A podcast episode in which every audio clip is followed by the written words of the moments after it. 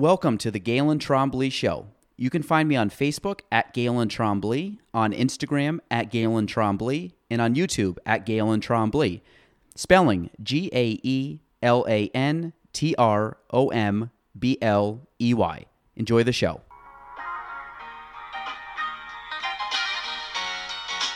Welcome to the Gaelan Trombley Show.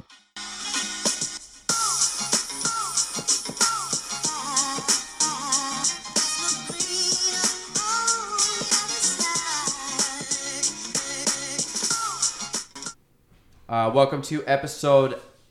I didn't even write it down. 154. See, this is this is the problem right here, Matt. 154 of the Gaelan Trombley Show. Um, my guest today is Matthew Snell. Um, and Matthew, uh, kind of, I guess, a little background. I'll have you do more of it. Is um, a triathlete. Is probably the, the one thing that I really want to ask you about. You're obviously an inspiring photographer Yes. and a few other a few other ventures that we'll, we'll get into. So Matt, welcome to the uh, the podcast. Thanks for having me. And uh, for people that don't know you, because I just gave you a quick like 10 second recap, give us like a little better version of who you are. So I am a um, aspiring photographer. Also, I'm a triathlete, and I am right now in the middle of changing professions. I've um, the past couple of years I've been working for uh, the law law offices of John T. Snell. Uh, my father, Brian Snell, as a legal intern, while I've been going to uh, Norwich University. And just uh, in the past couple of weeks, I've been offered a job with uh, NASCAR. Um, so I will be relocating at the end of the month to Charlotte, North Carolina. And this is the actual NASCAR. Actual NASCAR. Um, I want to so I want, I want to talk about that before. First question: John is John T. Snow is your grandfather? Yes. Question I've never actually asked your dad is he just always left it as John T. Snow? He's just left it. Yeah, he's just never. It's never been. It's Snell never- laws. Never no. been. It's always It- been John T. Snow law, which is fine. I just Yeah. like I don't think I've ever asked your dad that, but um, no. So great family, um, and so okay. So let's go back to the beginning. So you grew up where? in Plattsburgh. Okay, and you went to what school? Seton Academy Catholic, the Seton schools, whatever they're calling Whatever. themselves. The, yeah, yeah. Whatever the hybrid thing is now. And yes. Then, and then you went to Norwich. Um, so what drove you to go to Norwich? Uh, so I went to Norwich because it is the oldest private military college in the United States, founded in 1819. And being from a military background, my father uh, serving for 20 years, a West Point graduate, I've always had that uh, military bra- background. Uh, me personally, um, I've wanted to explore this uh, private sector, so I didn't uh, go into the military side of things because Norwich is um, has the split up of the Pentagon, which is uh, 40 civilian, 60 military. And uh, so they try to keep that same thing with their civilian population and their military population. I've just loved the way they do things. Um, I fell in love with it from my first visit when I went in, I think, my freshman year. It was actually my number one college to go to and the only college I applied to. Um, so I got in, and I, that was as far as I looked. So, um, and you went in for accounting and business management. Yes. Did you always want to do one of those two things, or was that kind of like? So I've always wanted to do have a business background, and my junior or senior year of high school, I ended up taking um, accounting by um, from just off of it was a class to fill, and so I did it, and um, my teacher uh, Christine Boulay, made me fall in love with accounting. And so I've always loved numbers, and that's where I um, uh, wanted to go. And when I went to Norwich, I'm like, well, I'm just going to do the business background. And then I did some research into it, and I only needed an extra couple of classes to add an accounting double major. So I ended up doing that, and I loved. I still love it. So, Okay, so Norwich is where in Vermont? Is it Norwich, Vermont? That No, it's Northfield, Vermont. It's Northfield. Okay. um is there a Norwich, Vermont? there is, and at some point during Norwich's history, they were in Norwich, Vermont. Okay. The schools moved several times. It's even been in Connecticut at one point. Oh wow. So now, are you uh, required to have any active military duty if you go to Nor- Norwich? Uh, no. Uh, only if you are a part of the ROTC program. You have because uh, the government is paying for your college or a portion of it. You have to give back a certain amount of time. It is now. How's campus look? Because I mean, I've been to West Point before, and West Point is a really cool place. But all the cadets are dressed in like you know, kind of the dress garb or whatever they're wearing. Norwich the same, or can you just go like that? Um, I can go personally. I can go in sweatshirt and um, shorts or whatever.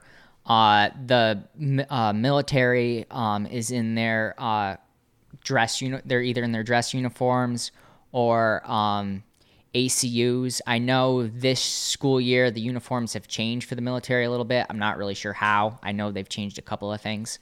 Um, uh, and during class they ask the civilian students just to be business casual but it's nothing really strict for the civilian students Yeah, because I've always like Norwich. Always hear like cadets and stuff, and you always think like my mind instantly goes to West Point.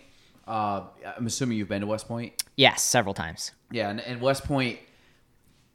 I, I've, I've probably been to West Point maybe five times ever. Just my, my cousin went, um, so I went to his whatever don't- the first day, our day, a day, whatever their day was when they first kind of get they get through the initial boot camp as a freshman, and then I went to his graduation, which was cool, and then he got married there a couple days later, which was cool. So, um, but every time I go there, it's again all the cadets is very very formal. Um, obviously, you know, even just walking around, they have like the blue and the white, and then and that's not counting obviously the their dressier get up or whatever their uniforms are. Um, so I always thought Norwich was like West Point, but it's not. Similar, I mean, it's very but- similar and the cadets are dressed very similar to those of the west point cadets. And actually uh, norwich was founded by a west point graduate um, Alden Partridge. And so he uh, his vision was uh, norwich to be similar but not totally the same from my understanding and to be that for uh, the reserve uh, more for um, reserves. How, how's the campus compared to West Point? Similar style with like the similar old- style the old um, stone and all the- yes um most the most of the buildings um go back at least until the 1800s uh the i think some of the civilian there they built two civilian dorms are the newest buildings on campus and they those were just built in the 2000s but all the other dorms um all the barracks are at least eight, from the 1800s um, that still stand. Um, and our campus building, like activities building, I think was built in the mid 1960s, 1970s. But it, it's constantly, during my time, uh, my four years there, was a huge reno- uh, renovation because they were um, coming into their 200th anniversary. So they had a huge project, and actually, I was wrong. The uh, civilian dorms weren't the last ones to be built. Actually, our business building was built um, for the 200th uh, anniversary in 2019. So you got to experience the new building. Yes, and it was like it's state of the art. It's beautiful. Have you ever been to the one at Plattsburgh, uh, Sable? No, So when I went to school, the only reason I say it was I was in business at Plattsburgh State, and when I was going to school, my senior year, they took that was a parking lot.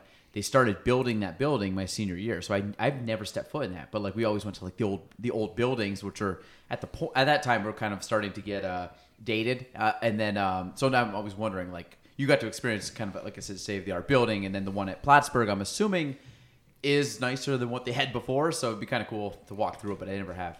But I just remember that was my parking lot for, yeah, for and off-campus student. and that was this um off because they also have off-campus students too commu- we call them commuter students. And that was where they built Mack Hall which was this state-of-the-art building was a parking lot. And it was the commuter students parking They lot gotta slum it on the side roads and try to like dodge traffic. they've put in more parking thank- Oh, thankfully. Yeah. Plattsburgh was like, "Hey, you can go down to Sibley and park down there." I'm like, "It's like two miles away." Like it, all my classes were at like Hawkins, and like you're parking at basically PHS. Yeah, so I'm lucky from like end to end, our campus is less than a mile. Um, how many people are at, or how many how many students, cadets, or whatever? I want to say there's five or six thousand of us. I, I could be. Don't quote me Yeah, on that. I could be totally wrong. Then, but I, I think that's what it is. Um, so what got you? What got you into triathlons? My dad. That was Um, it, really? Yeah. Um. So I'm. I ran cross country, uh, all through high school, and it's um something I was not really great at during high school, but I was like I got pretty good, well, decent, um, my senior year, and I'm like, well, I'm going to try to be recruited for Norwich. Well, uh, that really didn't happen. Um, I talked to the coach, and he's like, your times aren't great for recruiting, but if you work hard all summer, uh, we have tryouts and you can try to walk onto the team. Well, I worked hard all that summer and I walked onto the team. Unfortunately, um, in my sophomore year, I had a uh, injury and stress fractured my pelvis, so I couldn't run, but I couldn't stop moving. So I started to learn how to swim, kind of something I wanted to do um, because my dad was getting into tri- was getting into triathlon at the time. So I started to learn how to swim, and then I um, wa- once I could start running again, I um, after six months, I started running and biking, and then I've met. Um, we have a small, tri- very small triathlon community around here, but I met some really good friends who helped me, and I started doing that summer of 2019, I think it was. Um, I started doing the Lake Placid mini tries, and that got me hooked. And I did actually two years ago today. I did my first 70.3 in uh, Lake George. That pop- popped up in my Facebook memories a little while ago. Um, I did it. The 70.3 in Lake George was on a Sunday. I ran a 5K on the Saturday, and I after I finished my 70.3, I was like, "This is what I want to do," and here we are. I'm no longer running cross country, and I'm doing 70.3 triathlons. So, so back back it up for how'd your dad get involved? Do you know that what caused him to get involved? one of our one of our friends nagged him into doing it and said he had to at least try it, and he did. And you kind of get he- addicted to it. Yeah, then he just let him down the dark path of now he's now he's in it. Yeah. Um, so okay, so you go from did you know how to swim prior? Uh, I mean, you could you, yes like, and no. Like if Um, you had to swim from like point A to point B, you could, but you I like, probably racing. I no, yeah I couldn't I wasn't fast. Um, I when the college was doing those swim lessons in the I don't know where the building where the pool was here. a memorial. Yeah. Yep. Um, I when I was little, I did the swim lessons there, so I guess I could swim, and then I guess I kind of self taught myself how to swim when Like that like winter. competitively. Yeah, like to for, get for open water swimming.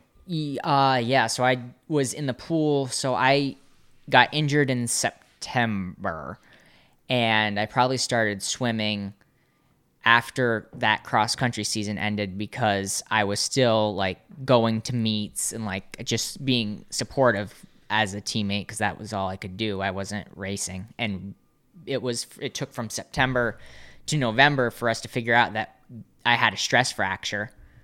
So um, I was still kind of running.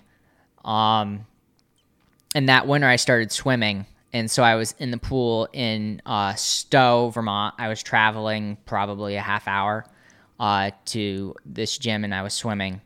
And I kind of just took it, um, advice from my dad on how to go about it. And slow and steady, I uh, ramped up my uh, how far I was going and slowly kept working on it and got faster. I did my first open water swim in Mirror Lake, I think that uh, following spring, and the rest is history, I guess. What what uh so when you got into swim, that was just more of like a I say like PT, but that was like exercise to supplement what you're running. So it wasn't the train at the time. No, it was basically because I needed to do something. I needed to work out some way. Yeah, like And low impact, Low swimming. impact. Yep. It was the only thing that I could do at the time. Now, were you biking? Could you bike? Did, I- have you biked? I had biked while I was injured, while I was being injured because we didn't know what it was. So they just like, that's again low impact.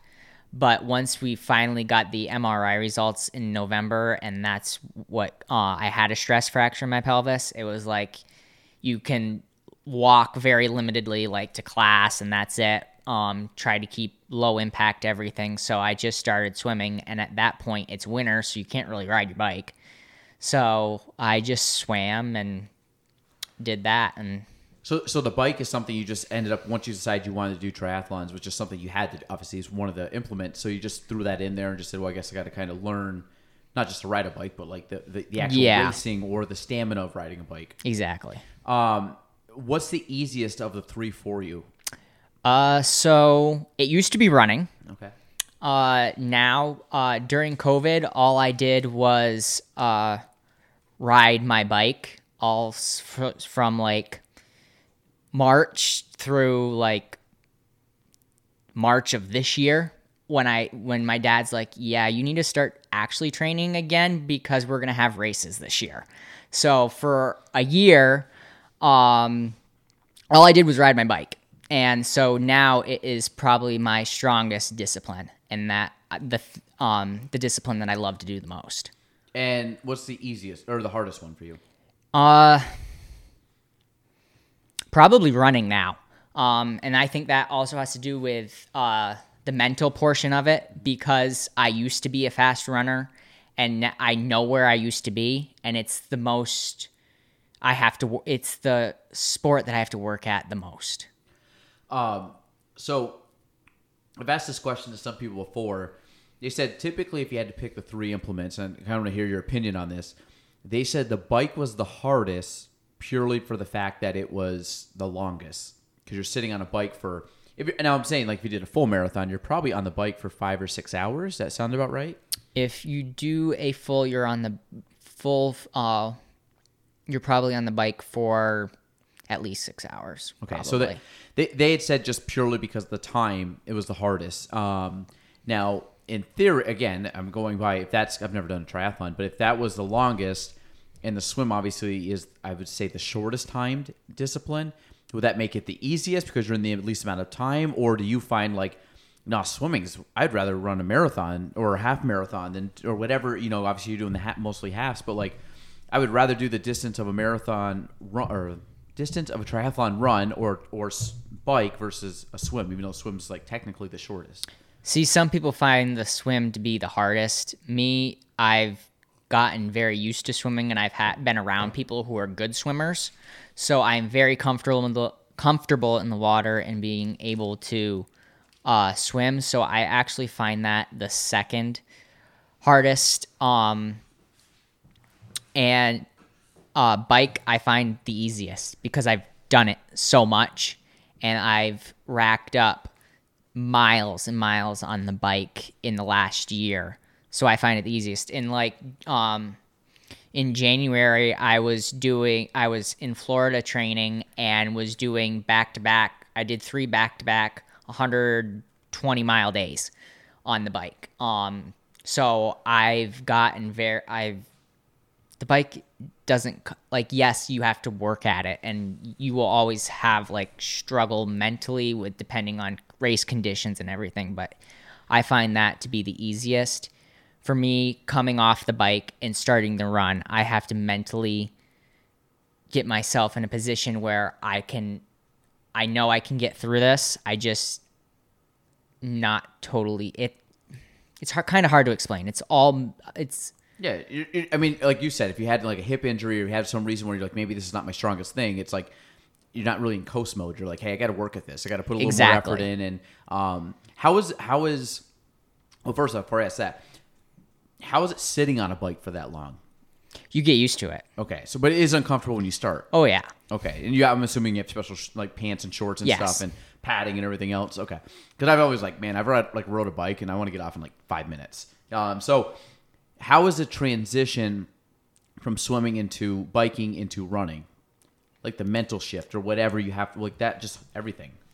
Um, Is it a relief? Is it a dread? Is it like so you coming out of the water, it's okay. Now we have a two and a half, three hour bike, depending on um the course.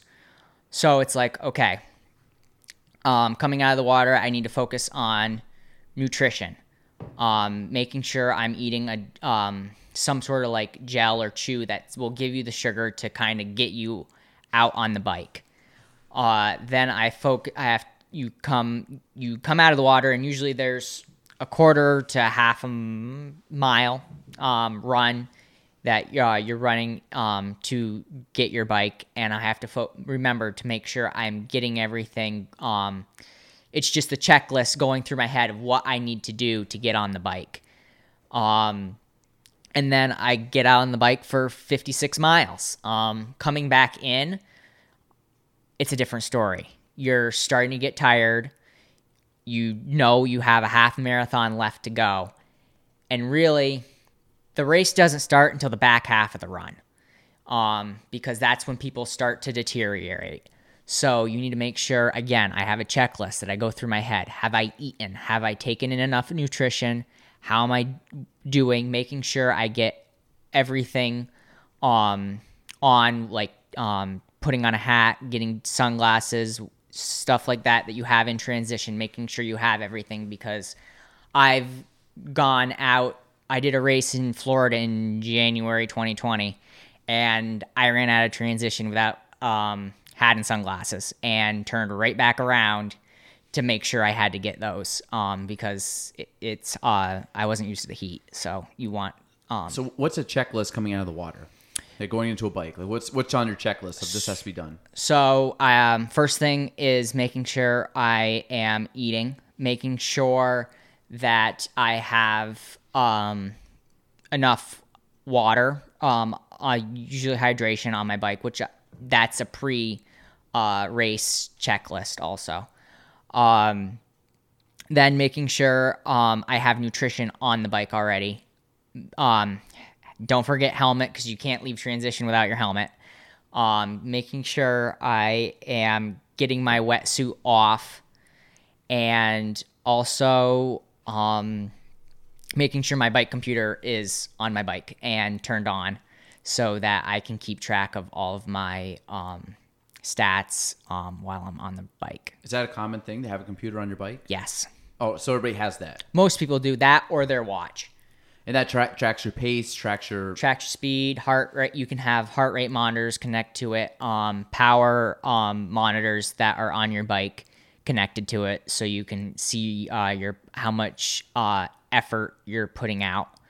Um, uh, You can't listen to music though, right? no. Okay. So I train with music, which I have to kind of wean myself off of as I'm going into a race, Mm-hmm. is because you can't listen to music. Unfortunately, I wish you could, but But I, I would. You must have enough adrenaline and enough like stuff to keep you occupied. during Oh, you have plenty of adre- Yeah, because it's adrenaline. race day, so it's like I kind of think about like in training, you're by yourself, but if you're in a competition or doing something, you don't need to listen to music because you're more focused, you're more attuned to like the race, the competitors, like the, the weather, like everything that's like your your sen- your like senses are heightened during the race day. Where like listening to music is probably not a priority at that point. No, uh, you're definitely in race mode, and uh, you're there to compete. So you're in the zone, and you're just hanging on. So, what's your checklist from biking into run?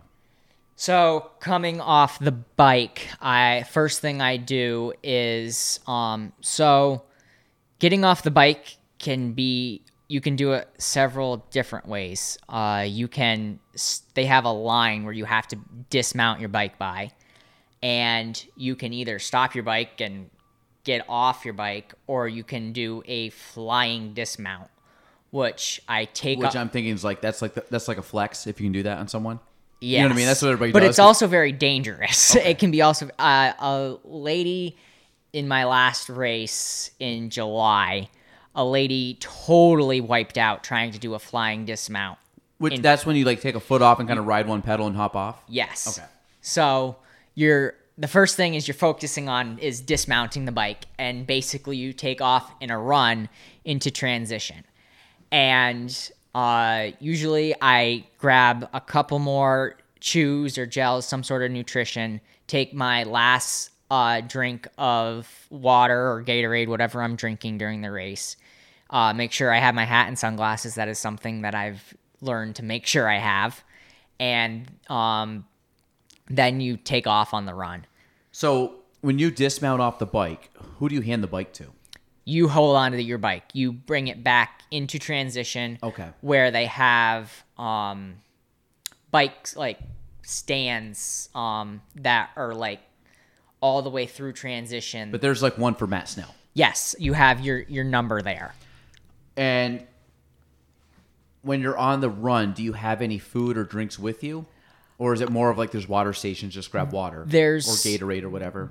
there's uh stations th- totally throughout the um race and usually you stop I use depending on how many there are it always depends on the race but i stop i get something at every aid station whether it be um gatorade water ice um otherwise usually like gels Ice or nu- for what? Just cool you down, like yeah put in your neck or something, throw it um I'll or, throw or it throw it in your pinny thing. yeah, throw it on on your chest, on your back, in your hat. Just you want to keep your uh, core temperature as cool as possible.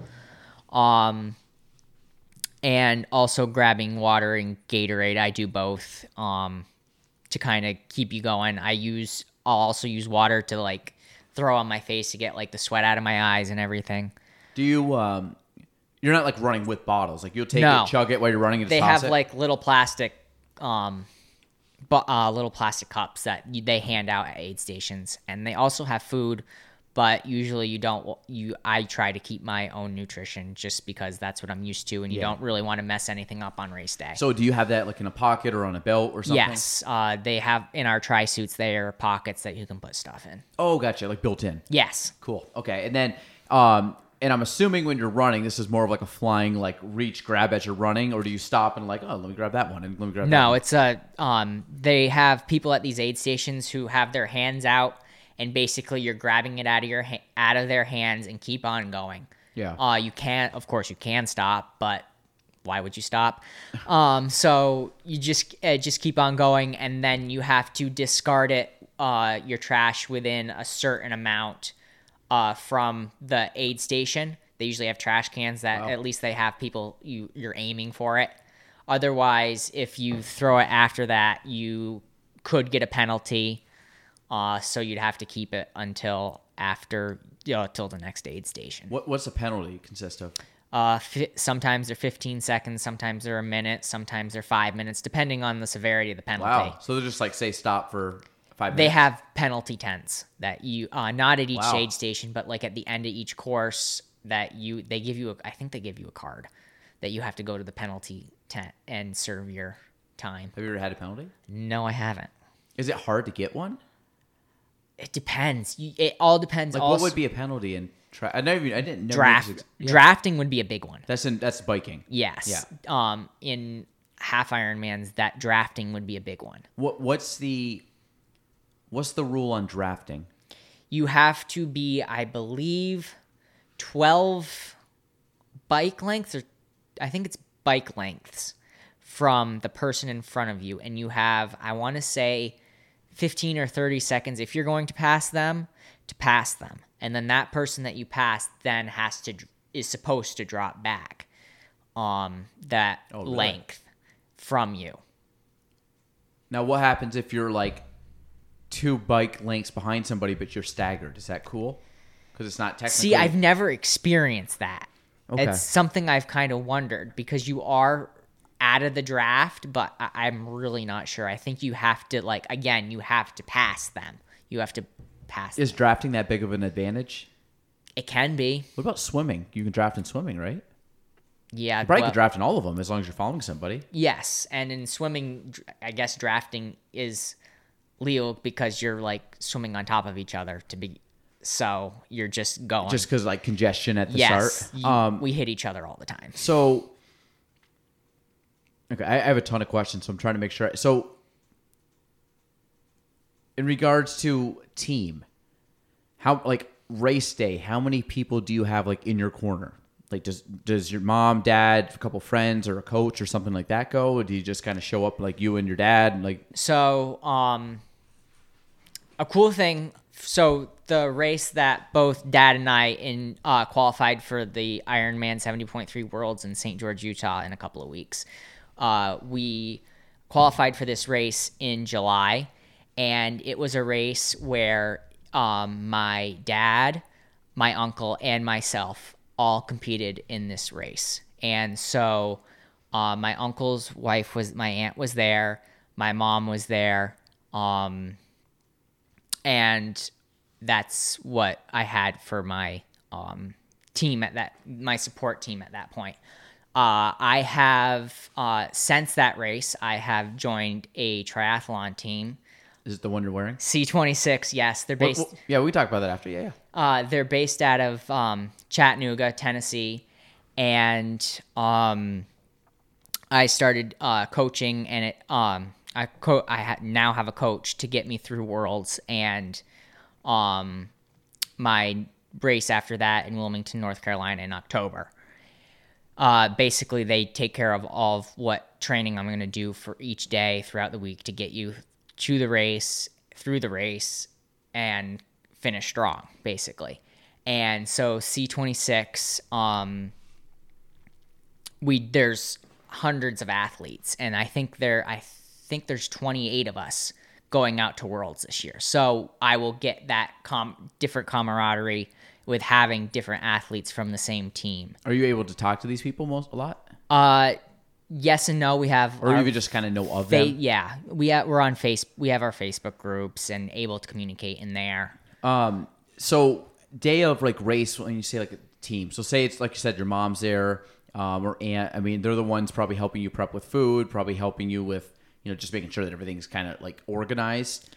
Or are you pretty we, good we're at? pretty organized the night. Have everything pretty organized the night before. There, you're just there for cheering, support, taking Yeah. pictures in our worst moments.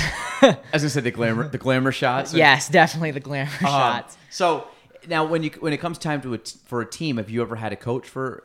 Have you just kind of always done it by yourself? Did you um, do you have a mentor? Do you have training Uh, partners? I, I I've have friends that I've trained with for the past couple of years, but uh, mostly I've tried following training plans, but I take the Matt Snell version of triathlon training. It's like, okay, we're gonna go do something today. I don't know what we're gonna do, but we're gonna go do something, and that's gotten me this far, luckily. But I'm now competing on a different level. I'll be competing on a world, I guess, a world stage, and I wanted a coach. So no, that's fine. So, um, so you were much because if you were to ask me, knowing accounting, like you said, numbers, things like that, I would think that you would be a way more scientific approach than an artistic approach. It sounds like you're more of an artistic approach in the sense of you're just like, what do I feel like today? How far do I run? Want to run, bike, swim today? And you kind of just go by what you what you're feeling, how how you're feeling, versus saying like, okay, I know like I got to run this much today. This is my heart rate. This is my speed. This is my like, and maybe you do do that, but like coming up with I, the I have a kind. I have an idea of what I want to get done that week and that specific day, but it all ch- it all changes going into it, like how I'm feeling and different stuff like that. And again, taking that approach, I biked a lot and didn't run as much because I didn't want to run. So that uh, gives you kind of it built up a weakness in my run, which I am trying to get back and having a coach that says, okay, we're doing this today. This is what you need to do. Go out and do it and let me know how it goes. do you hate running? I don't hate running. Um, But there's a bias in the sense of like, eh, I'd rather do the other one. So then that kind of creeps more into exactly. Um, now, now say hypothetically, like today's supposed to be a swim day, and you're like, just don't really feel like swimming. Whatever it is, maybe not sore, but maybe mentally just like I just don't feel like swimming. Will you just punt it and just say, "Hey, I'm calling an audible. I'm picking up the bike. I'm going biking, or I'm going running."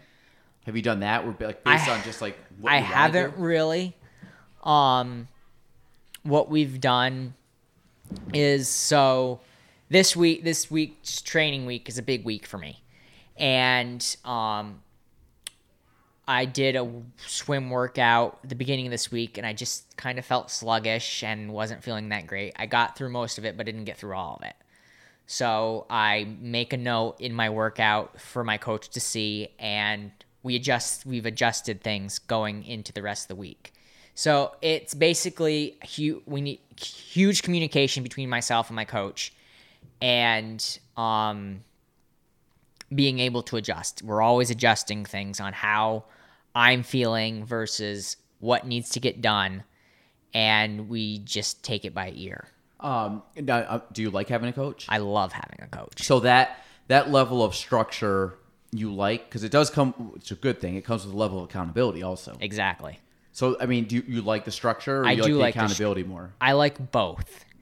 Um, having a coach keeps me accountable to doing the, the workout that I n- have planned and need to do. Um, and I like that he's also listening to how my body's feeling, and we adjust on what needs to be done going forward. Does I mean, as a coach, he's listening to you a lot. So I'm assuming there's a mental benefit too. If it allows you to talk to somebody about because like I would think in a in a solo sport like that, you're in your head a lot because it, there's time to think. Exactly. where you could sit there and say, "Listen, honestly, I just don't like something's hurting, something's nagging. Maybe I'm like low energy. Maybe I've had a bad day at work or with a friend or, or something that's affecting you mentally, and you have somebody to vent to and say, you know what." I'm just not firing all cyl- cylinders today. I got this issue going. I got this going on. I'm stressed because of this or that. And, you know, I think just having that like mental, like you can almost like mind dump on somebody to kind of get out of your head and out. You know what I mean? Exactly.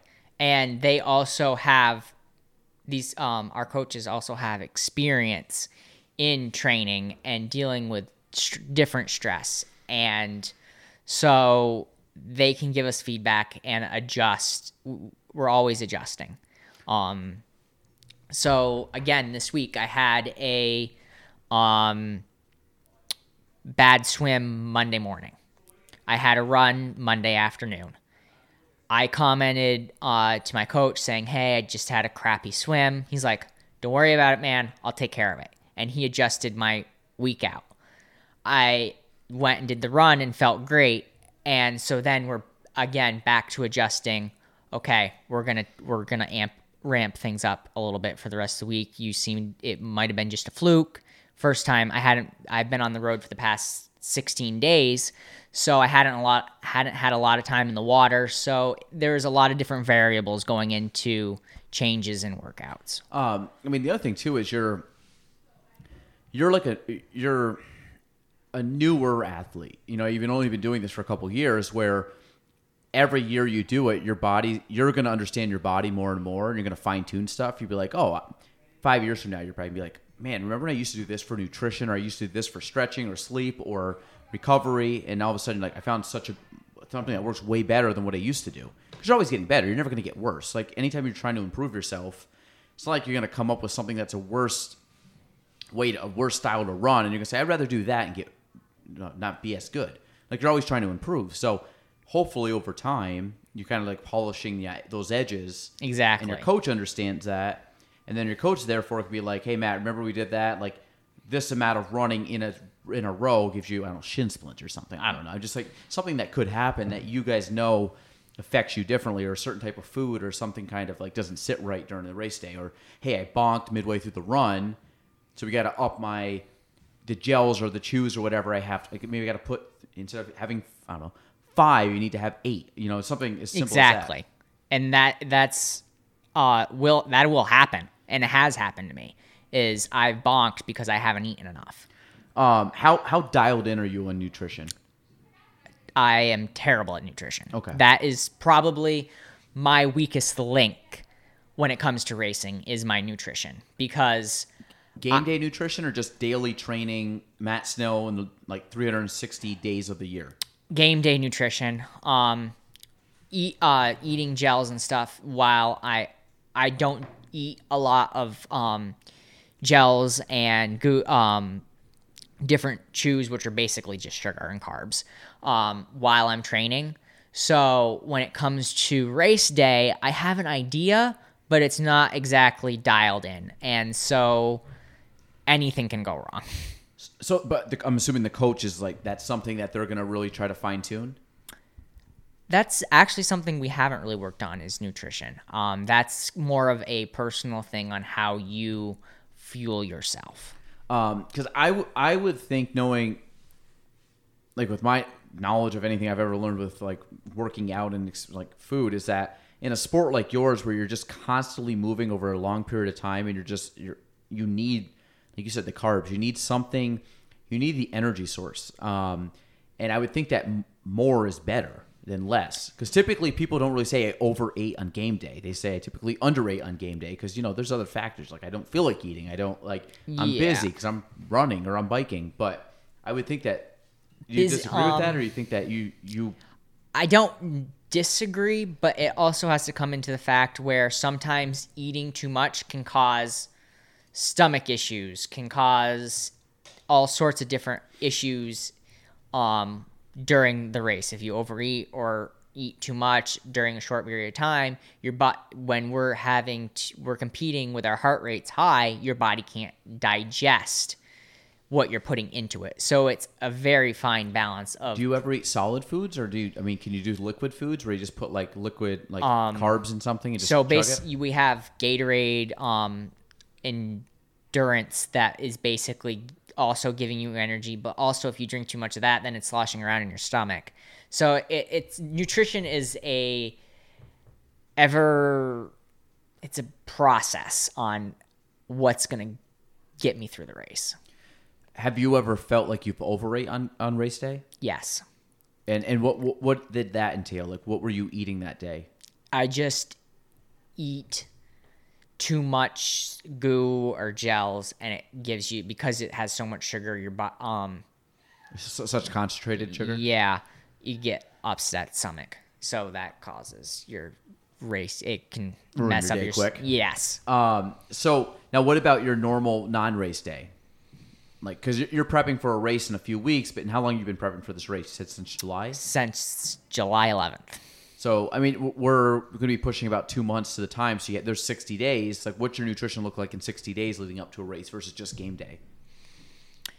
So, um, my during my long rides and long runs, I try to um take in chews and goos um during working out. But outside of working out, also it's basically my for me it's getting in as the, greatest amount of calories that I can because I'm burning so much. I need to make sure that I'm always fueling my body enough to take on that next workout.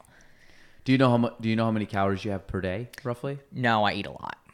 You so I mean, It's a lot. okay. So maybe you never tracked, you never did, I, I did when I was um during or journal, or ca- like I used to. Um but now it's basically I need to eat as much as I can to keep me fueled and keep me going. And I'm constantly eating, eating all day long from the minute I get up in the morning to basically the time I go to bed and this is probably not the best way to do it, but I eat whatever I can. It's not exact always the most healthiest food. Um it's calorie dense, though. yeah. Yeah, I mean, I especially because you're, you're young, your metabolism is so high that most of the time, um, I remember like working with like young athletes and stuff at the gym, and they wanted to gain weight, and I'm like, okay, like eat everything, and then we tell the parents, be like, listen, have them have a milkshake every single night and load it with everything, because like again, not the best like I guess nutritional calories, but at the end of the day, it's like you might need a thousand calorie shake at the end of the night, and you're probably still going to be under eating. Because a lot of it, like someone that I would say as active as you are, and this in the age that you are, like if you have five thousand calories in a day, you're probably not even gonna blink an eye. Like your body's just gonna burn through that. Where a normal person's like, ah, I'm gonna eat two thousand calories a day. I mean, you could probably eat three, four, five thousand calories a day and still be like lean and losing weight because your body's just ripping through everything. Yes. Um, so I'm in the process of trying to build more muscle. So I'm eating everything in sight. And it's a slow process because of how much I burn through in a day that I'm constantly like eating. And like I can tell you last night, I've had 10 chocolate chip cookies and I'm not ashamed of it because I needed those extra calories. Yeah. It, Just no. Now, do you um you talk about are you uh, weight training? Are you resistance training? Um, right now it's I'm focused on swim, bike, run, but off season it's strength training, resistance training, um, that I do to kind of get. I'm not a big person by any stretch of the imagination, um, but to get more muscle mass. How uh how does more muscle mass affect you in the sport that you do? Uh, so you want a strong core and I guess strong upper body for especially swimming, and um, it just helps keep you. It makes you strong. You wouldn't think that having bigger arms would make you a faster runner, but it can. Having a good core will make you a faster swimmer. Um, And I'm assuming obviously legs because of running and biking. yes. Um, I mean, at what, how big do, would you ha- or how muscular would you have to be for that sport? Because at a certain point, muscles um, Will slow you an- down. yeah, from an aerobic standpoint, will slow you down. So, like, I mean, obviously, the best best way to look at it is who are professional triathletes and say that's kind of the physique that you need because they're at the peak level. Um, so, I mean, like, how much weight or how much muscle do you think you have to gain? Like twenty pounds of muscle? I would like personally to probably get about 10 to 15 more pounds of muscle. How, how much you weigh now? Right now I'm sitting around 150, 155. So you'd want to race probably 165, maybe 170. That'd be probably too high. Probably one between 160 and 165 is probably where I would want to race at. How tall are you? Five seven, five eight, maybe on a good day. Okay, you're like me then. Yeah, five seven, maybe five eight in the program. But yeah, yeah. Um, If I have like high shoes, if I had shoes Yeah, with a nice little, little heel on it. so we played basketball in the day. I remember playing PHS and I, and we we uh, looked at their somehow I got like their program, and every single kid on the team. I called bullshit on every single one of them. Like, there's no way you're that tall. There's one kid on the team that was listed at five nine. and I was taller than, and I was five seven. Because they just like all came up with, like I'm like one, six five, and there's no kid on your team six five, and someone was listed at six five. I'm like, at best maybe like six one. That's maybe. hilarious. So they all just like had this, these really embellished like Numbers. which, which I'm assuming was like an intimidation factor if they went and played like a team maybe at states and they said, like, "Oh my god, I got six four, six five, six three. I'm like, no, the, their guard at six foot or five foot six is listed at five nine. Like, the, yeah, they're definitely standing on some kind of platform. But um, so the so where now your company the the C C twenty six that's the C26, yes. now they're out of where again? You said Chattanooga. Chattanooga. So have you been to the headquarters there? Is that where you just came from? Yeah, basically. I've been Um, stalking you a little bit because I've been seeing you traveled. So that's So I for the last 16 days I've been on a road trip seeing family and friends.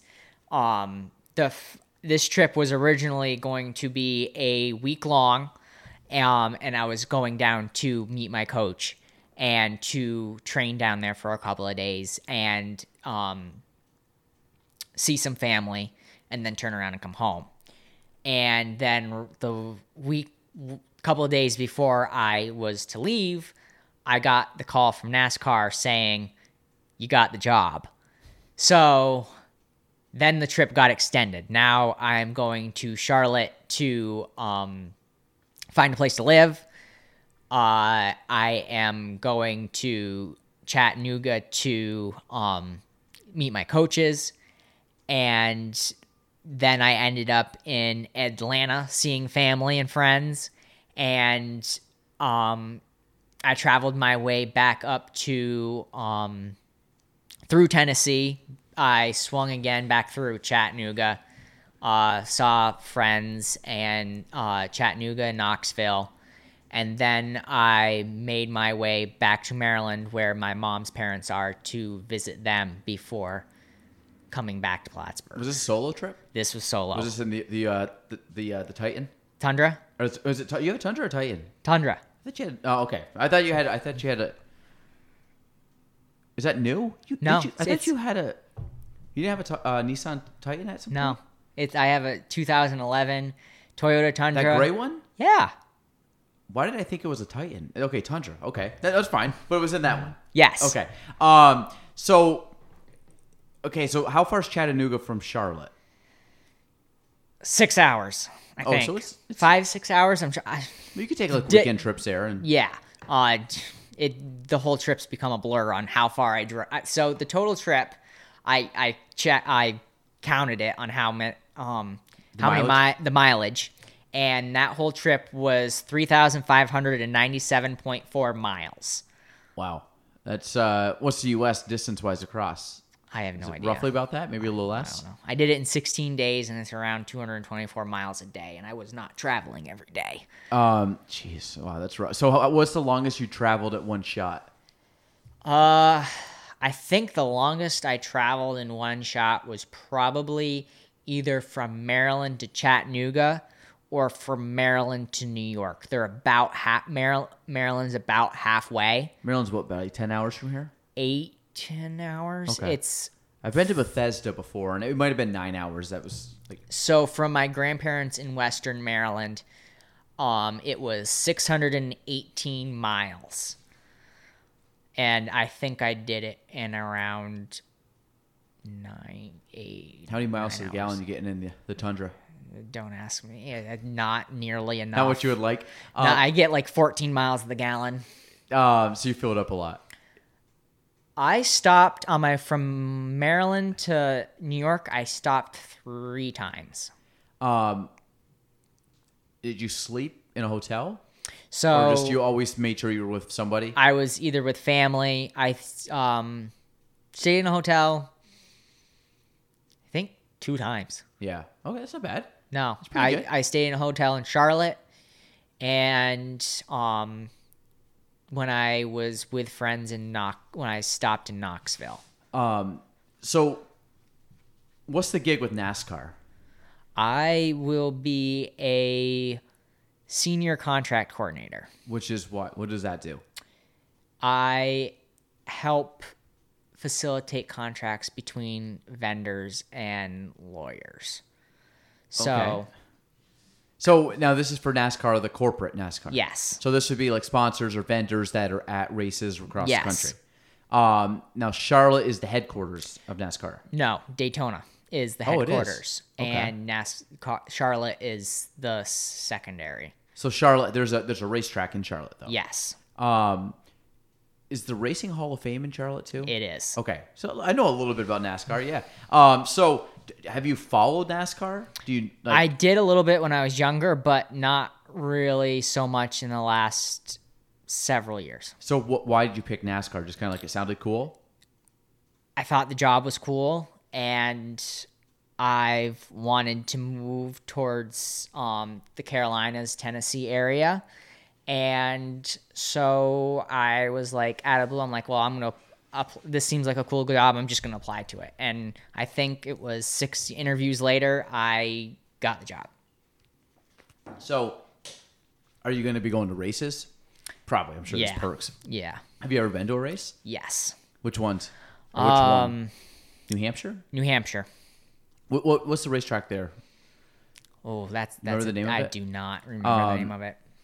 Because I always know that's the closest. Watkins Glen is also in New York, right? Watkins Glen, I think, is the road tro- road r- course or road race course, whatever. There's Watkins Glen, and then there's another one that is, or at least used to be, road courses. So they weren't in an oval shape. Mm-hmm. I guess they're all kind of different because there's like some of them have kind of almost like a triangle. Like isn't uh, Poconos kind of a triangle one? I have no idea. Yeah, it's- been a while since I've, It- like I I, I used to kind of my my uh, one of my good friends used to be a big or still is a big NASCAR guy, and I'm not really a big NASCAR guy. He just watch it, and we played the video games, so I kind of knew the courses. Mm-hmm. Um, but no, that's pretty cool. So, um, I mean, so in regarding that, you said, is it more of an accounting thing, or is it more of like Legal. Mm-hmm. So it's legal. Do you have a legal background from Norwich? Is it more of like I just have kind of? no legal background from Norwich. But obviously, you have the hands-on experience with your dad. exactly. Yeah, and that was good enough for them. They're like, hey, which honestly is better than a degree. Like if you're like real world I f- scenario, I feel in some ways I've learned more working for my dad than I did in four years yeah, sitting in a classroom. Absolutely, and that's that was the same when I got into real estate. Like I learned more about business in the first couple years of real estate than I ever did in four years of college because like it's all hypothetical, it's theory, it's like Exactly. and it's all like do a case study based on this. I'm like, okay, great, but do a marketing plan based on this. And it's like, okay, but you know it's not real. Like at the end of the day, you're just like coming up with like. There's a little bit of truth to it. There's a little bit of realism to it, but a lot of it You're fudging everything. Yeah, you're just kind of making it up and pretending. And like I like when you actually get out and you actually have to deal with people. Like Mm-hmm. dealing with people is the hardest part about any business. Just people. It's not even like what you're doing. It's it's who you're doing it with. Um, so now the photography business is this something that you're gonna try to carry on down there? Because sports, you can start like maybe trying to kind of get some gigs Hopefully. with NASCAR. That'd be kind of cool. We'll see what happens. You never know. I six months ago I would never believe that I'd be moving to North Carolina and working for NASCAR, but here we are. so anything is possible. Uh, right now it's kind of just it's taking a pause um, because I have so much going on between me trying to get everything um, set up to move, to heading to Utah, coming back, turning around, and heading to North Carolina. And once I get settled and um, get down there, we'll see what happens. Did you take photography or photography? Did you take photos on your trip? I did. Like, is that just uh, like a hobby thing that you just like every day? Do you take photos of something? Not every day, but close to. I always have my camera with me. So, is it something that you might just like on the ride home, just pop in the car and be like, you know what, I'm just gonna drive here and just take some photos? Yeah, I'll do that. um, I traveled to Lake Placid to train a lot, and I always make sure I have my camera in there, especially when I was um, traveling there before work. So I'm out the door at five o'clock in the morning, and you get great sunrise pictures around um, Wilmington and Whiteface. Um, so you you ski right or did ski? Yes, I do ski. Um, ski raced, ski coached. How uh Titus or Whiteface? Titus and I've skied at Whiteface for years. Um, what year? Uh, how old were you? How young? How old were you when you got into race or not racing, but into skiing? I think my parents put me on skis when I was two, Okay. and I started skiing at Beartown um, when I was, I, I don't know, uh, when I was still young. Um, I was on their race team, and then Titus did a like day where they invite Beartown to uh, come up and race, and I guess I really liked it. I don't really remember it.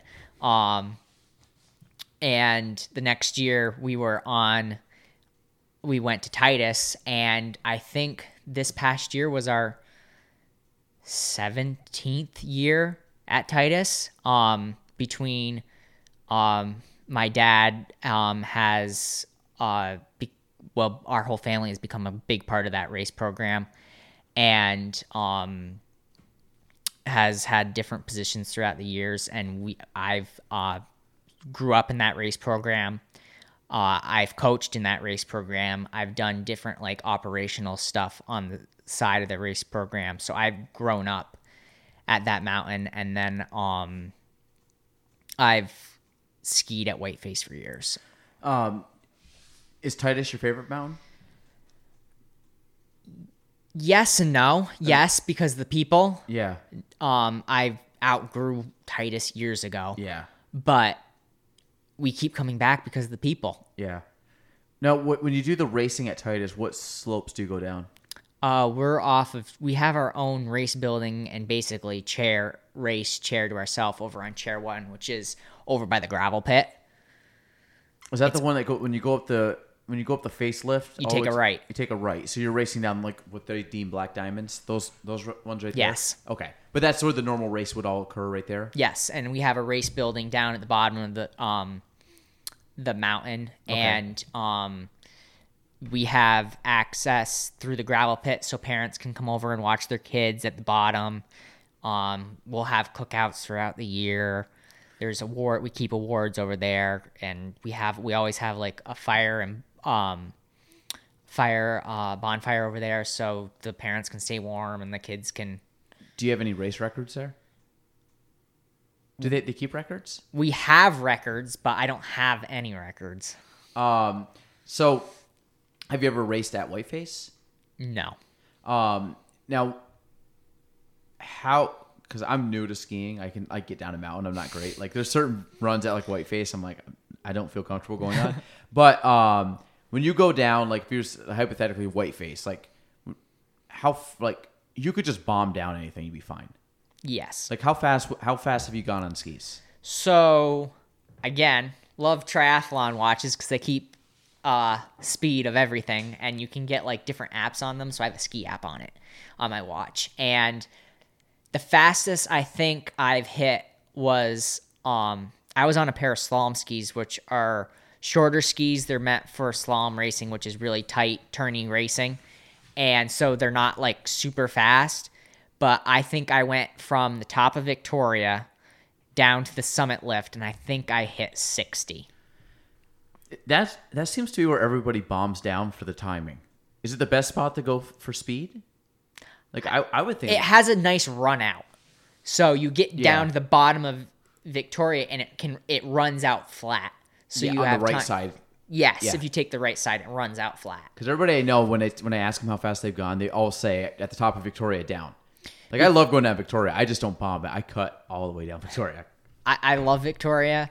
And another one to get some speed on is Mountain Run. Yeah. But Mountain Run, you you get down to the bottom of it, and you have to slam on the brakes, Yeah. and that's a dangerous spot to do that. Was at. so congested at the bottom of that. Exactly. Uh, mountain run's fun. I like going down mountain run. Again, Love Mountain Run. Yeah, that's always a fun one, but the same thing. Like you get down to the bottom, like okay, we gotta, like you gotta really start paying attention when you get down to, especially because you have what is it, uh, wilderness? Is it wilderness? What's the one that comes off on the left? Oh, I think it's Well, wilderness. But But one just kind of converge into one at the very end. Yeah. like you're not paying attention. I was going up. The, I was going up that chair last year. That's the that's the double chair. It's just two seats. two seats with yeah, it has two chairs. On Like the one bar comes out. Yeah. So like I remember going up and all of a sudden I look over and these three kids, they probably I mean, they're probably a little bit younger than you, but maybe college, high school, college. The three of them go off the very end, not mountain run, the one right over. I think it's wilderness. Comes down and there's like a jump at the end, this big mound of snow. And three three kids all in a row hit this jump. They fly up in the air off the jump. I don't know the distance up, my guess 20 feet maybe and they all just like land and just roll out like they just like never left the ground. And I'm sitting there in my head, I'm like, oh my god, I would never do that. I'd, I'd break, I would break every bone in my body if I tried to do that. I'm a, I'm a very much low to the ground. I carve, I carve. I'd say carve sounds cooler, but I cut a lot because um, my thing at my my point in life, it's like I just want to go, go from top to bottom and not get and hurt. make it down in one piece. Yeah, and just like enjoy like the, enjoy like being outside and some friend, you know, my buddies and stuff. But don't I don't really I'm not breaking any records. I don't care. I'm like I've been hauled off a mountain and it's not fun. on, on like on like obviously by the uh, patrol or whatever. Yes. Um, well, I always look at people when they turn, like your knees, like every, like just like throwing out a knee, or all of a sudden just because I think the knees would be the biggest issue on skiing. If you just clip it wrong yes. and all of a sudden your knee bends, Knees can be a big thing. Arms is another. Broke my arm. yeah, Uh, broke my arm racing when I was 12 or 13. I broke both bones in my right arm and they went over each other. So they had to be. must Um, have felt good. Oh yeah, it was a grand old time. Um, uh, the funny thing is, is there was an ortho um skiing down behind me was an orthopedic surgeon who that you just reset it right there? uh, his son was on the on our team at the time, and he looked at it and he's like, "Yeah, that's not good."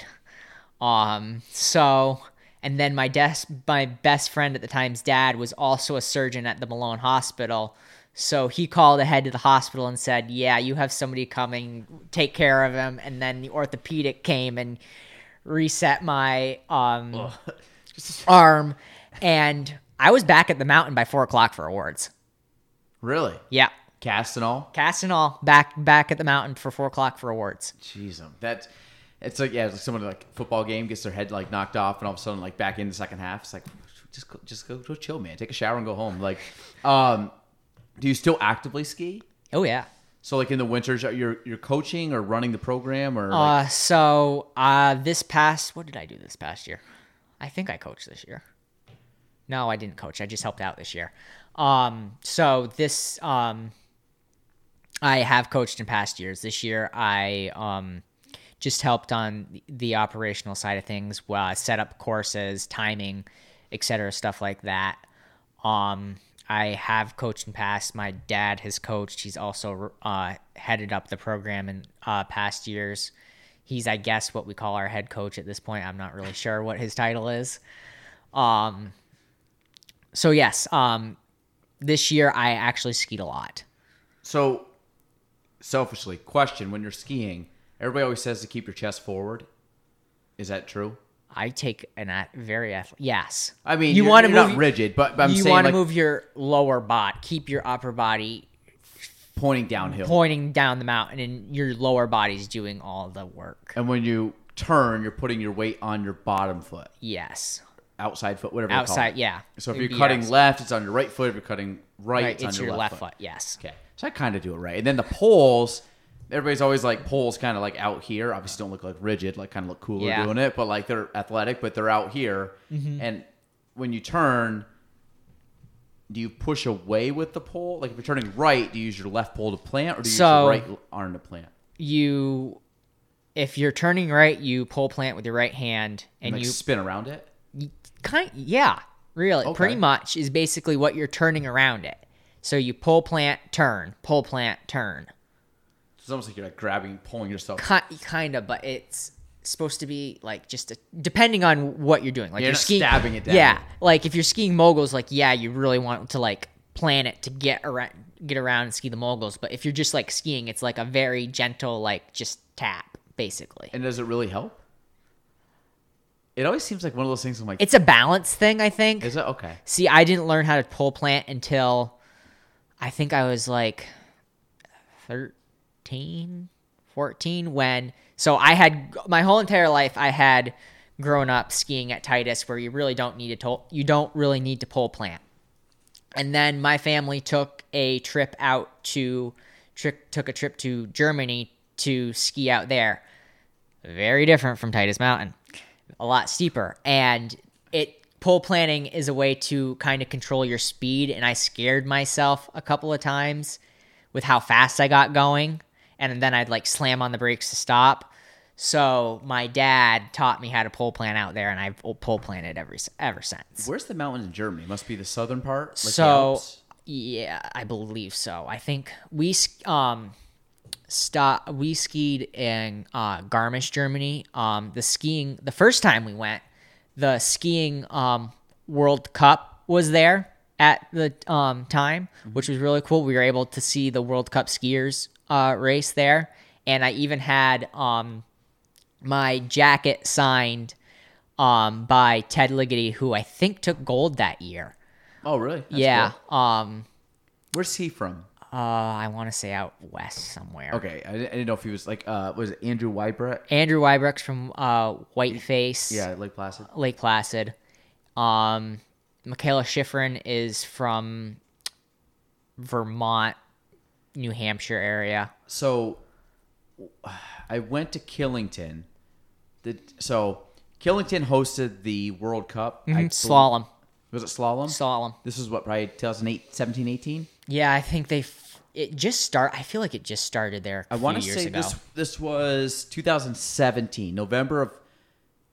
I just remember because my son was okay. So November of 17, I went over to Killington. They had like the World Cup. I only went because the band was playing. It's one of my favorite bands, so I went for the concert. And uh, but they were doing the racing, so they were finishing up. And I think um, Mikaela Sh- Schif- Shiffrin. Shiffrin, she was the one that won it Yes, And- she usually does. yeah, and so she was, and I had seen her at the Olympics, and like, um, but she was the kind of like the big name, but she'd won it, and then we had the concert, and there was a bunch of like, like I'm assuming they were skiing, maybe they weren't, maybe they were just like there to watch it, but a lot of them had like race jackets on and stuff, so I was assuming Probably racers are at least part of the different team. teams that are there. yeah, they, and of course they're all young at the time, like they're younger than me because most of these kids Yeah. racing, at the, they're all in their early 20s probably, you know, so maybe mid to late, but um, a lot of them were probably college age or just out. Um, and I just remember like looking up the mountain and seeing how fast they're coming down. Dear God! And it was like it's insane because I mean you see that you see the steepness, and it's just like how fat. Like I know going down the mountain, I'm like cut, cut, cut. Like I go very slow. Like I know my, I know my threshold. And you see these people that are just really good flying down, and they're just going like these big. And they look so graceful. yeah, graceful, and I'm like, oh my god, like I don't. I had a, I had a Jackie on yesterday, and she's a dance um, a choreographer, and and I talked about like how good dancers make the movement look so easy that you almost think it's not hard, and that's kind of what some like skiers they just like the good skiers make it look so effortless. It kind of is a dance yeah, like in a way. Yeah, and it's like it can't be that hard. And then I get on the mountain, I'm like, oh god, I don't know. Put the foot there, pole plant here, like. So it, I mean, it's fun. It passes the winter, but I always like the racing aspect of skiing. Right now, does nothing for me, but I want to try to get our oldest into skiing, which is I'm probably gonna see if I can do like a. People have said like kind of get like skis and just kind of tug him around the dry, uh, the- you know, the yard, make sure he's kind of used to the boots and the skis, and then probably bring him up to Beartown. How old is he now? Three and a half. He'll be four in December. Yeah, Beartown would be a perfect place to start. They have a, f- I can't remember the coach's name, but he's been there, f- I think, since before I've been there, and he's a great uh, coach. Yeah, and I- And I they have a they have a great program to start kids out. and I can't coach, so I'm just like, hey, here, go learn from somebody that knows what they're doing, and I'm gonna be like, be taking notes on the side, be like, okay, hold this, like, do this. So, um, but it, it's fun. I mean, it's a. I'm glad I picked it up, like, cause it, like I said, it passes the winter, because like, like right now, like I play golf and I like ski, so like it seems like every year I have one or the other. It's very. You know, you may have a little bit of time in like November that nothing's really open. You know, because you're kind of between Yeah. the golf season and the, and you know maybe a You little. You can bit. go play golf. It's pretty cold, but November. Yeah, it depends on if I mean I've played golf in November, but it's I mean it's not great. You know, it's you just go out to say you played, but you know typically with the snow you don't really start going until December unless you're like we get a huge snowstorm in November. yeah. So I don't know. It's fun though because it typically lets me do something kind of like athletic outside every year. I mean. You're out, you're outside training almost every day, right? Or do you do a lot of indoor training minus So- the pool? Um, both. I try to exclusively run outside because I can't stand a treadmill. Uh, even though it is a necessity sometimes to do different interval workouts, which I will do on the treadmill, but I try to keep that very infrequent.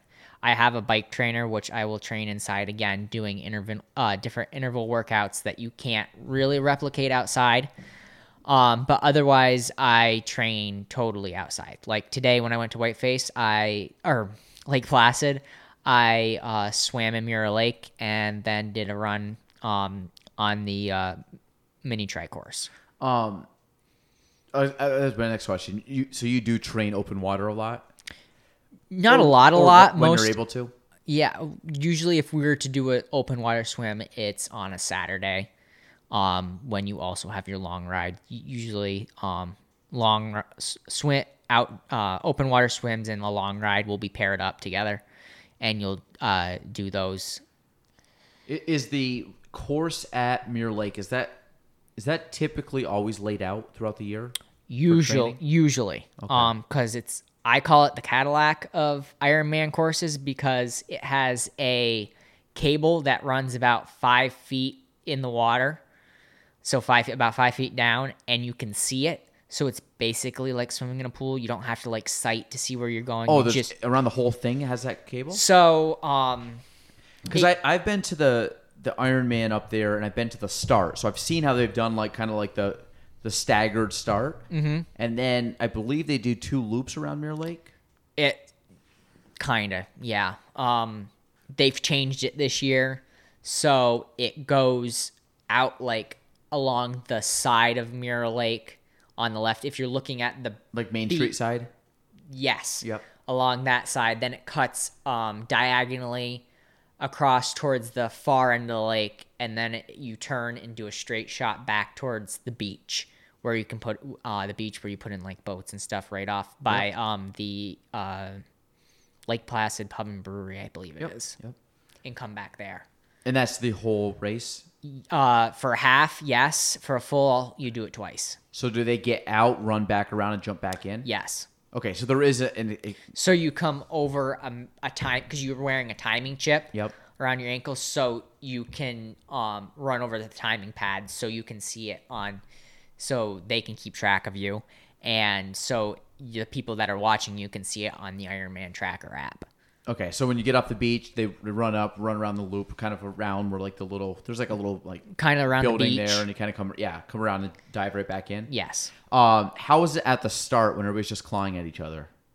It's very civil. You're not really climbing, clawing at each other because your time doesn't start until you get in the water. So people, uh, as you cross that first timing pad, um, and they have it staggered pretty well, so you can get out away from people, so you're not hitting each other. But it's it's inevitable. It happens. Even with the best staggered out race, you're gonna hit, hit out, usually hit somebody. So you're gonna get kicked in the face or something. Yes, I've gotten kicked in the face. You get kicked. You get slapped. It it happens to everybody. Um, so okay, so the training there, and you said the training on the bike. Um, now, how come you've what different lengths have you done? Because your your primary is the the half, right? Yes. And that is that what's that called? The half triathlon. It uh seventy point three. That's what the term you call it. Half 7.3? Ironman. Half Ironman. So somebody said like seventy what, what, race you're doing? You call it the half Ironman, or you call it seventy point three? Either. It they're, I guess they're interchangeable. Okay. And then and then obviously the, the main Ironman, and then the half, and then there's sprints. There's sprints and Olympics. So what's give give us kind of the, the breakdown of each of those. So a uh, sprint, the swim kind of varies around five, six hundred yards. Then like a twelve to fourteen mile bike, and then a five k run, and then an Olympic is about a twelve to fifteen hundred yard swim, and then a 28, 24 to twenty eight uh, mile bike, and then with a ten k run, so six point two miles. okay, and have you done all those? Impl- uh, have you done all those distances? Yes. So like what you might do with the sprint or the Olympic one just for training. Tra- yeah, it helps with your transitions, helps with keeping you um fresh. And when I was doing the minis uh, in Lake Placid, which is a sprint, um, they'd happen every Monday night, and that was the workout for the day. Is that's what you're gonna do? You're gonna do the three disciplines, and your race is your workout. was this kind of the same course as the Ironman up there? No, it's a totally different course. So It's- different area, different po- um, lake. the no it's still still in mirror lake you still you start right at the beach and you go out to the right along the shoreline and they have a big orange buoy if you go up i yeah, I know what about. that little orange Yep. you go around the buoy come back then you um hop on the bike go out to um 86 go down to hang a right at river road Okay. come all the way back up river road to the ski jumps take a right on i don't know what that other main road is when you come off a river road that will bring you back up to like main street Yep. you get back on 86 and um you know that when you're coming f- into like lake placid up the um right before you get into lake placid there's like a little inn not inn but like Like you're the- motel like the notch coming up through there. coming up the notch there's like a n- motel there and there's like a side road that goes to northwood Yeah, yeah, yep. you go back on that road and Right back by the golf course. Yes. Yep. back um by Northwood and back to the beach. Then you cut left down by the beach and go down that route. It Yes. Goes by the hotel and pub and brewery. Yes. Yep. Okay. And then the run is. And then the run is you come back past Northwood and there's a road off of like the main loop that goes around Mirror Lake Mm-hmm. called Mount Whitney Road and you go up Mount Whitney Road for a little while, turn around and then come back. So did, did you look forward to those training days? yes, those were fun. And Yeah. my goal was, which I haven't yet done yet, I was close um, when I was doing them, is to break an hour. What's the normal time for you?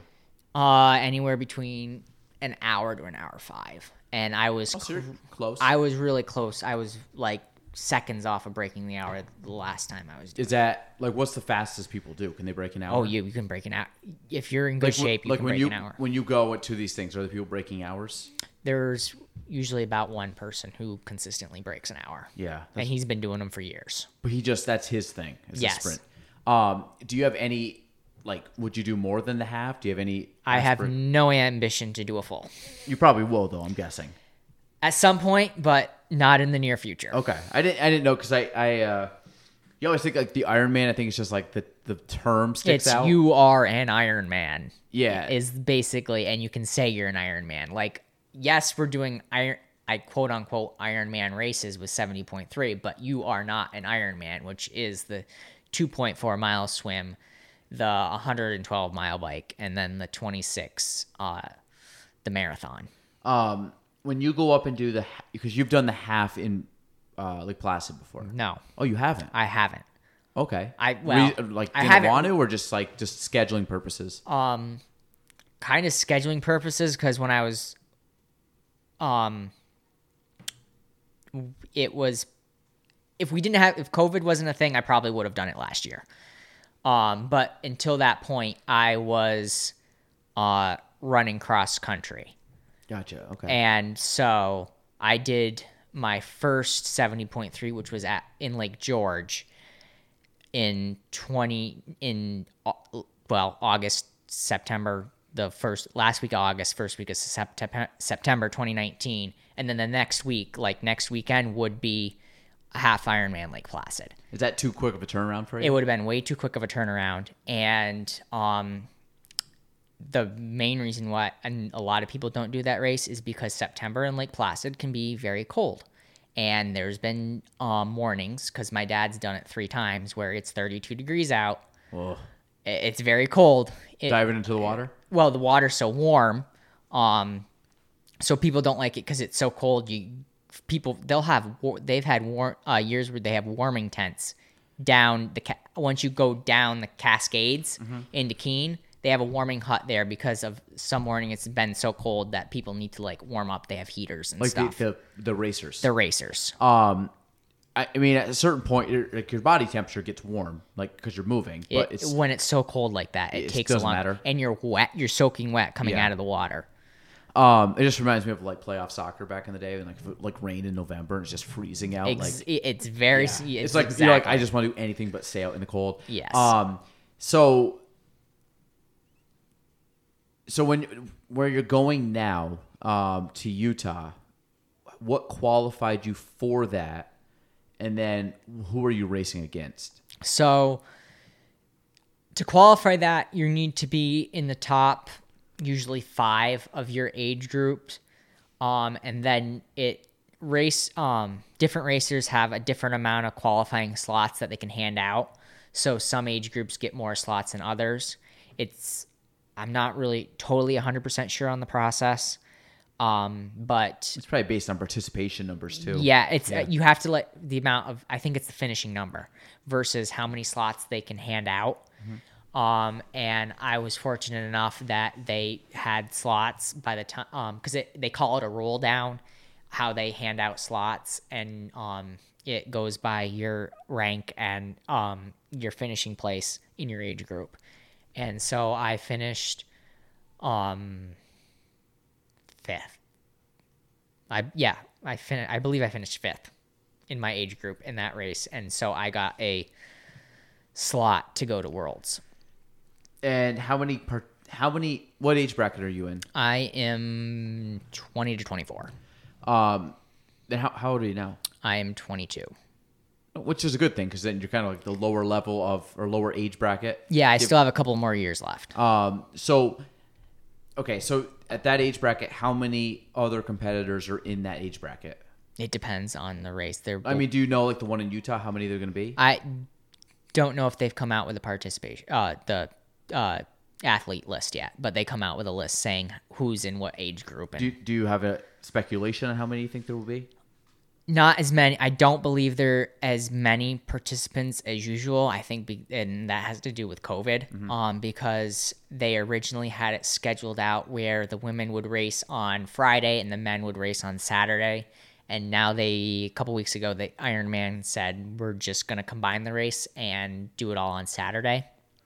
So I don't think there are as many as usual. It's Worlds has become basically, in a way, the U.S. championship because nobody can go any with COVID protocols. Yeah. People being able to travel to the U.S. is hard. Um, so the the one in Utah, if you were to win it, then you're then you would be the world champion of My age, age group, group yeah, for the sprint. for the seventy point three. Or sorry, seventy point three. Yeah. So that I mean that's obviously a very prestigious honor. Yes, I'm assuming, right? Because I mean that's pretty cool if you're the number one person in the world at something. yes, that'd be very cool. Um. So was this a goal of yours for this year, or is this kind of like was this like is this your Super Bowl basically? basically. Um, and I never really thought I'd be going this. year. I again six months ago, if you said I was going to Worlds, I'd be like, really? I didn't think we'd be even racing this year. Um, but the goal was the plan for me was to go to Worlds last year because it was going to be in New Zealand, and I have family who live in Australia. Oh, so, So- it rotates. Yes, it Just goes to different. be in the US it just year. happens to be in the U.S. this year, and St. George is probably the hardest course in North America. Lake Placid being the second hardest course in North America, I believe. Um, so they like try to go to a course that's going to be hard where they hold the world championship. Because the World Ironman is always in Kona. That is always in Kona, but the seventy point three always rotates. Um, I want to say 2019. It was in. I think it was in Nice, France, which I Which is kind of cool though, because you get to travel for like eventually you'll get to like Yes. Hopefully next year you get to go like Italy or something. You know. No, next year it's back in um, St. George because New Zealand had it. Uh, was slated to get it again next year, but New Zealand's basically closed its doors to everybody. So Ironman said, "We're going back to St. George because it's probably the most accessible place for everybody for athletes to get to." At least the next couple years. Yeah, until COVID sorts itself out. Um. Did your dad qualify? yes, So the first first time for him too. yes, So that that's awesome. yeah. We're both going. We're both very Yeah. excited. That's cool. Do- uh, Who's going out with you? Mom or any other? Um, Mom's people? going out with us, and my uncle's going to come out and support us. Um, that's gonna be pretty cool though. For you and your dad both to do it at the same time. Mm-hmm. Um, Brian must be what the thirty-five to no thirty-nine. what what? Is, how, how many levels above Brian would there be? Your dad? Um, like he's it's every not- four or five. It's every four or five years, is that how they break out the age groups? So it goes. He, I want to say he's in the fifty-five to or fifty-four to fifty-nine or fifty-five to sixty category, and so they stagger out themselves until it's eighty plus. which is like the Bob Hines. The Bob Hines. Yeah. Who has gone to the Ironman Worlds? Yes, and has gone to 70.3 at um, World Championships. He's also the oldest person to uh, finish Ironman Lake Placid, and I was there for that. That was an awesome experience to see him finish. And he was also at this past July. He was at 70.3 Musselman, where both Dad and I qualified, and got we got to watch him race there too. How old is Bob now? I saw Bob the other day. We were at the golf course, golf range, and he went to like, go hit golf balls. Yeah, he's, in his eighties. Yeah. He, I want to say he's 82 now. He was 80 when he finished Lake Placid in 2019. That is insane. and it was a it was awesome to see. We were there from like That is 4 a.m. till like This is the actual Ironman. the full Ironman. Um, he finished. He was the oldest man to finish it, and we were there from like 4 a.m. uh to like midnight that night. And when he came across the uh finish line, Mike Riley, who is like the uh the known voice for Yeah, you are an I know, I know Iron Man about. Yeah, yeah. he's he and Bob are friends. So and it uh Lake Placid is one of his favorite races. So he came to announce Bob finishing the race and when he went across the finish line there were fireworks, there was like a, it was Is he the oldest person ever to finish an Ironman, or just like Placid? just I believe just Lake Placid. I feel I like there's just a Lake Placid, but I mean, like- I feel like there's a like I, I feel like there's some other guy who has who was older than him who's finished a full Ironman, but I'm not 100 he's- percent sure. When you look at Bob, you you're like You think he's like 70, si- 68, si- like yeah, late 60s, late 70? 60s, yes. Yeah. Guy, I mean, he looks great, and the fact that he's doing all that at his age is insane. Exact like when I so he runs by West Bay quite a bit. Yeah. And I see him all the time out training. Yeah. Yeah. And in the heat of the summer when it's like 90 plus degrees, he's out there going and I'm like I wouldn't be out training in that heat. Like I can't like no. I know he's got his knee brace, his Yeah. elbow brace. Like he's out there just crushing. Like, Yeah. And I'm like, that man is awesome. Yeah. What, what, what I want to be him when I'm what's, 80. What's his license plate? Like Iron Man 67 or something? Higher 67 or 64 or something. Was that the first year he started? Maybe I had. I don't know. He got to like update every year. He's got to just keep. He does it every year, right? He, I don't know if he's gonna do. He didn't this year. Didn't do the full like. He's probably. I think he's done with fulls. Okay. But I mean, don't blame him. That's. yeah, I don't either. Um, but he was doing them every year I believe so. and the halves multiple times. yes, How many races in a year do you guys do? three to five, depending. About a few months apart, or are they all pretty Yeah. like, so jam packed? early spring we do sprint and Olympics, kind of just get to back into things. Then we'll do a seventy point three, probably the end of May, early June. Then one um towards the end of summer, and then as you can head south, they can keep them going longer because it's warmer. So do one in early fall. So, what what time roughly do you do the half in? Four and a half to five hours. My fastest, I want to say, was around four and a half. So at four and a half, if you were to do a sprint, which is about an hour, is that something like mentally going into it? You're just kind of like, eh, whatever. Or do you like? Because obviously you're going a little bit faster. you always have race day nerves, but you're it's much easier to wrap your mind around as in you're going to go as hard as you can, as fast as you can for an hour and then it's done. So Yeah. pain is a lot easier to overcome than it is for a um 70.3 where you're out there for four and a half, five hours, many people more than that, and you're struggling through that pain. Yeah. So that's what I was wondering. Like, does it just because of the long? Even though I know you're going, the intensity is probably a little higher because it's got to jam into a faster time. There's probably still the mental, like the mental part of it, where it's just like it's just an hour. You know what I mean? I know it's obviously just, tough, exactly. but It's, it's just an hour. Yeah, it's it's okay. let's let's go out as hard as we can. yeah. So it's a little easier to like take on when you're doing it. Yeah. No, that's that's pretty cool. So, um, and what is there ways for people to follow you on this race? Yes, they um they have the Ironman Tracker app, and since there's a ton different races going on through Ironman throughout the world on one day, they have them listed out by each race, Mm-hmm. and then they have a search bar, and then you can just search the athlete's name. Um, and this is what date again? September nineteenth, Okay, Sunday. Saturday, twentieth is a Sunday, I believe. Maybe. No, it's not. 18, our, our tournament this year is 18th. It's Saturday, so you're Sunday. So then it's the eighteenth. I don't want to throw you off. Check your schedule. all of a sudden you'd be like, I- wait, I- I Ga- go out- Gaelan said it was a Sunday, and all of a sudden the race was Saturday. Like, what the hell, man? Like, Uh, I go. It doesn't. I'll be out there anyway because I go out September thirteenth. So oh, there you go. So you won't miss it. no. All right, Matt, wrap it up there.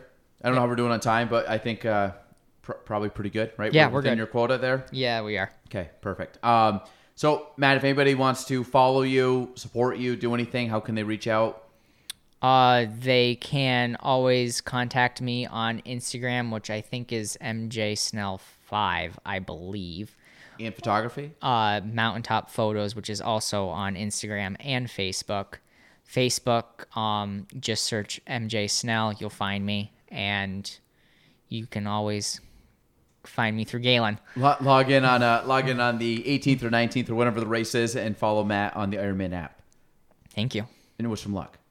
Thanks. And, and, and Venmo him some cash or his Patreon or whatever. We'll get something set up, and all of a sudden you'll be like, we'll trick you all out with all the equipment. So, um, Matt, I appreciate you coming on. I wish you a lot of luck. Obviously, I, I you know, I don't know a, t- a ton about Ironman, but I, I like following you. I like following your dad and seeing what you guys are kind of.